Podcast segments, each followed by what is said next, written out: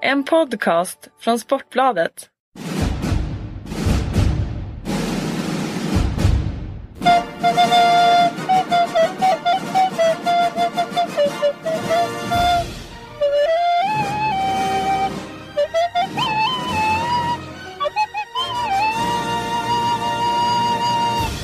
Välkomna till podden VM special. Eh, tanken med det här är att vi ska köra varannan dag faktiskt. Och eh, då är det jag och eh, Per Johansson, kanal 5s VM-expert, som ska snacka. Vi ska hålla oss lite kortare än vad vi, vad vi brukar i den här podden. Landa någonstans kring 20 minuter är, är orden. Mer eh, sägs det kanske att ni inte orkar med. Eh, det tror jag i och för sig. Men, men eh, det ska, ni ska hinna lyssna på det här också varannan dag. Tanken är att köra mellan Sveriges matcher, alltså Sveriges vilodagar. Och med mig nu har jag ju då Per Johansson förstås. Hur är läget Per? Jo, men det är bra. Eh, Det, det, är, det är ett spännande land att vara i och eh, ja, det är ju väldigt mycket handbollsmatcher så att det, det är väl en, en, lite av en drömtillvaro just nu. Eh, På många sätt kanske. Den här special, de här specialpoddarna gör vi ju tack vare dig Per, men också ska nämnas tack vare Svenska handbollslandslaget AB, vår samarbetspartner. Eh, Men eh, nu går vi in på, på eh, content, eller vad är det ni snackar om i, i tv-branschen? Heter det inte så? Jo, det, det, är väldigt många, det är väldigt många ord. Är det. Eh, Och jag förstår ungefär hälften av orden och det är mycket engelskt. Men, men eh, ja, jag brukar fråga om jag inte förstår. Men content, är väl, då kör vi på det. Ja. Tanken är ju att vi, vi kör på vilodagarna, Sveriges vilodagar. Så att vi, vi tittar ju förstås lite tillbaka på, på Sveriges senaste match och framåt på eh, Sveriges kommande match. Och eh, däremellan och före och efter och hit och dit så snackar vi förstås om andra trender vi ser i VM och, och, och besvikelser och överraskningar och så. Ska vi börja i den änden med överraskning och besvikelse? Vad, vad är VMs överraskning så här långt Per i dina ögon? Ja, alltså de, de två positivaste överraskningarna tycker jag är Argentina eh, och Iran. Eh, Argentina är ju som vi vet ännu, alltså är ju för två år sedan, fyra år sedan slog man ju Sverige i vårt hemma-VM. Men hade ett eh, lite, lite darrigt 2013 men, men har ju ett jäkla fint lag med, med, med tre bröder Simone och så vidare och har ju gjort det oerhört bra. Eh, pressade ju Danmark hela vägen in, fick ett oavgjort resultat och jag tycker de var värda ett ett oavgjort resultat igår också mot, mot Polen. Så Argentina är ju, är ju positivt. Iran väldigt positivt också. Första mästerskapet eh, har sin School of 2007-generation som nu börjar liksom någonstans Eh, få lite fäste. Har ju pressat både Makedonien och Bosnien. Eh, och det är ju ändå europeiska eh, mellanlag så att säga. Eh, det är positivt. Sen är eh, handbollskartan har ju Ja, den har ju krympt, den har ju växt och krympt, alltså krympt i kompetens. Och även om vi tittar på Brasilien, Algeriet, Qatar, eh, i viss mån Chile. Det, det, det, är ändå lag som, som är med i matcherna och, och det är egentligen bara Saudiarabien som, som, som, som är klart sämre än alla andra. Och det, jag tycker det är positivt för, för eh, handbollens utveckling. VMs besvikelse så här långt då? Island har ju inte varit att känna igen, eh, även om Sverige taktiskt manövrerade ut dem i första matchen. Men hade ju en gigantisk eh, nedtur här, i, låg under med 7-1 mot Algeriet. Som man i och för sig vände till slut och vinner. Men Island är ju ett stort frågetecken. Polen är ett stort frågetecken också. Eh, pratades det i sig i vår VM-podd inför om att Polen kanske är ålderstiget och på väg ner. Men de har inte imponerat tycker jag. Hade jätteproblem med Argentina igår och eh, Fick till slut ganska klart stryk mot Tyskland även om det var jämna siffror. Eh, Qatar är inte alls så bra som jag trodde de skulle vara. Jag tror inte att... Eh, jag skulle förvåna mig om de får ihop det så att de kan komma till en kvartsfinal. Jag trodde det på förhand, men de är sämre än vad jag trodde. Även om de har vunnit två matcher. Har ni gurkburk hemma? Sverige då? Är inte det en överraskning? Ja, alltså när man följde Sverige innan mästerskapet så ställdes ju frågan hur bra är Sverige egentligen? Och då var det lite upp och ner. Här är det ju egentligen samma frågeställning fast det har varit väldigt, väldigt mycket i dur. Det har ju varit två taktiskt oerhört väl genomföra matchen mot europeiska alltså lag också i den här kategorin, topp 10 kanske. Även om inte Tjeckien är det, men Island är ju definitivt. Eh, men det finns ju egentligen ingenting att, eh, att peka på direkt. Det är ungefär som Mats Häv skrev till mig här i ett mejl, GPs gamla sportchef, att det är som att sitta vid lägerelden lite grann. Att det är, det är lite för tyst. Det är lite, vad är, vad är, vad är det på gång liksom? Så att, ja, jättesvårt, men, men det går ju inte att komma ifrån att Sverige har gjort två kanonmatcher. Mm. Ja, det, det, ja, jag känner likadant. Alltså, att Kim Andersson är, är duktig, det, det fattar man. Och eh, att Viktor Östlund eh, har fått en form av genombrott och, och håller på, på den här nivån, i varje fall mot den här kategorin motståndare, eh, ser vi också. Mattias Andersson är i toppform och, och, och så. Va? Men, men det är som sagt, okej okay, nu, nu nämner du Island som en, som en besvikelse. Men ja, var står Island då egentligen som hade då problem med Algeriet i, Eh, i, varje fall 20 minuter igår. Eh, nej, det är inte, det är inte lätt. Nej, men, men inför mästerskapet så, så, var ju väldigt många så kallade experter överens om att tre delar i Sveriges eh, formationer måste fungera. Målvakterna, det har ju varit målvakten, check. Kim Andersson, Eh, bedårande bra, eh, måste vara på den här nivån hela tiden. Och försvarsspelet med framförallt härföraren då Tobias Karlsson. Och de tre sakerna är ju på plats. Det gör ju att det skapas ju en miljö på banan där man kan komma in. Där Östlund kan säkerligen känna sig lite tryggare. Där, där Marcus Olsson kan eh, fylla på och så vidare. Och de här spelarna som ja, Anton Hallén och de här som inte varit med, Jesper Nilsson, som inte varit med så jättemycket i de här sammanhangen. Får ju en, en lättare resa när det här fundamentet som Sverige måste ha för att överleva finns där på plats. Mm. Så det har man ju lyckats med. Och det har ju inte så mycket med motståndaren att göra utan där har man ju fått fullträff i de här två matcherna. Och så måste det ju fortsätta. Ja, för det, det, då Härd han pratade om, om, om lägerhällen och sådär. Ja precis, vad händer när det i en åttondelsfinal kanske. Men nu får vi ju kanske då det riktiga, den riktiga kraftmätningen mot Frankrike här på lördag blir det va. Eh, så att vi har ju en sån match innan som inte betyder eh, eh, liv eller död så att säga. Innan vi når en åttondelsfinal. Att man, ja, kan man vaggas in i någon falsk trygghet då? Alltså som coach så är man ju aldrig, man går ju med ständig ångest på att säga utifrån var är vi någonstans? Hur ska jag hantera det här nu att vi har flugit upp som någonstans, det är väldigt mycket positivt i media runt omkring det liksom, Sverige är bra och så. Hur hanterar man det som ledare gentemot gruppen? Och då tror man ska backa tillbaks till att man är jäkligt klar över vad är det som är viktigt för oss? Vad är det vi har bestämt? För att det är klart att det händer saker i en grupp i medgång och, och medgång och i fall och så vidare. Och det, här gäller det att hantera vad är det, vi, vad är det vi ska göra. Sen så har vi ju två matcher här nu mot, mot Algeriet och Egypten. Jag är övertygad om att, att Sverige kommer hantera dem.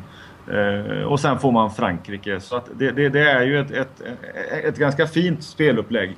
Eh, för Sverige behöver ju att spela ihop sig också i de här nya konstellationerna för att vara förberedda mot Frankrike. För att vara förberedda säger vi mot Polen i en åttondel eller vad det nu kan vara. Så att, eh, jag tror ju att gruppen känner att det här, vi är på helt rätt väg och, och, och, att man får de förutsättningar för att förbereda sig för när det blir mer knall. Men det är klart, vad händer om vi säger nu har det varit stora segrar, det kanske blir två stora segrar till.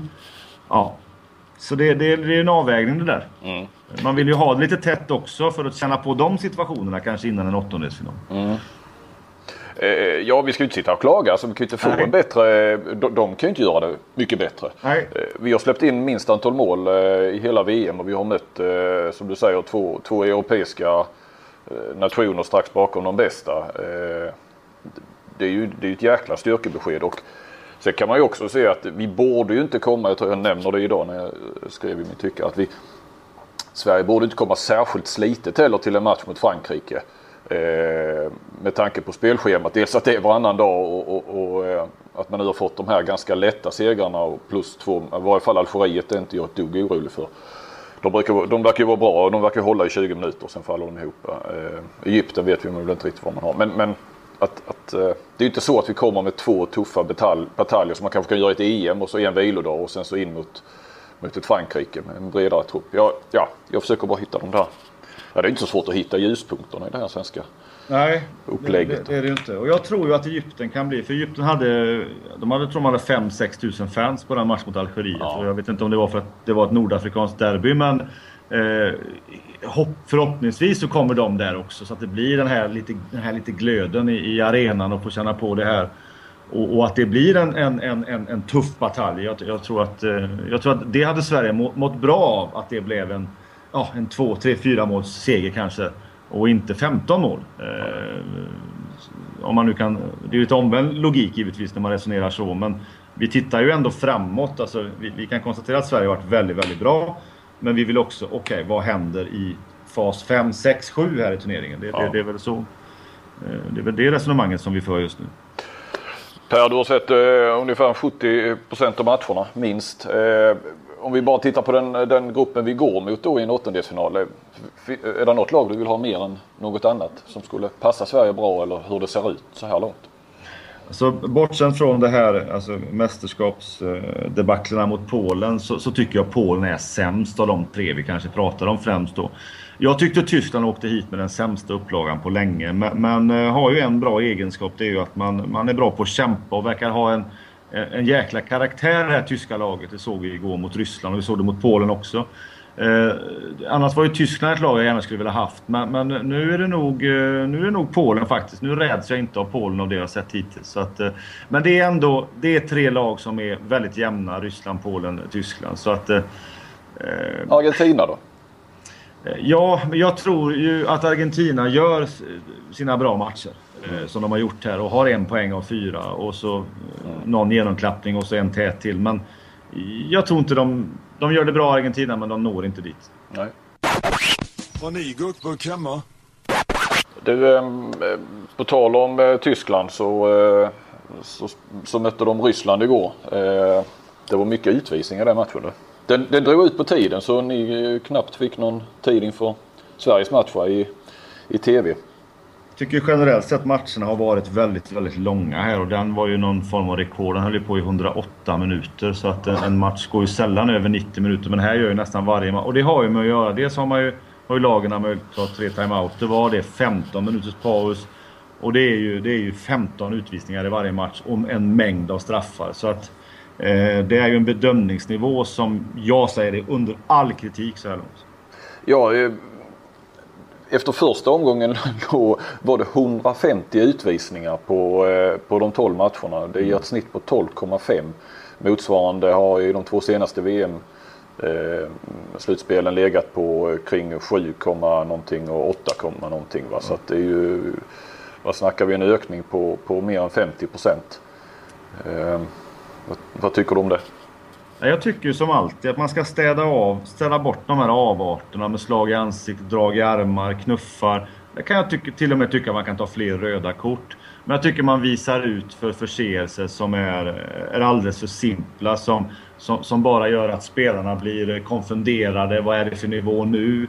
Eh, man startar väldigt tidigt i matcherna och lägger en nivå som, som blir för låg och som man sen kämpar efter att försöka hålla. Och, Ehm, jag vet inte, men jag tror att inför varje mästerskap så pratar man om vissa saker och det, det skapas förhållningsregler för domarna. Och domarna vill bli uttagna, de vill göra rätt för sig. Och kanske att man glömmer lite grann känslan som man bär med sig. Alltså kompetensen som man har som domare. Att hur brukar i vanliga fall göra? För det handlar ju någonstans om att skapa en relation och skapa en miljö där båda lagen känner okej, okay, det här funkar.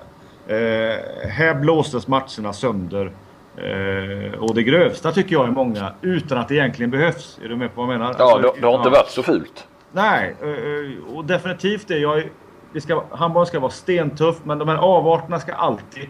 Och det tycker jag att man kan... Där kan man till och med ta mer röda kort. Men man kan ta mycket mindre utvisningar. Mm. Eh, för det är för enkla förseelser som renderar både eh, utvisning och straff idag. Och det är, tycker jag är oroväckande. Även om det då brukar bedarra efter ett tag. Att efter en fyra, fem omgångar så är det lite grann tillbaka till hur det brukar vara. Och sådär. Men, men eh, det är ingen bra trend.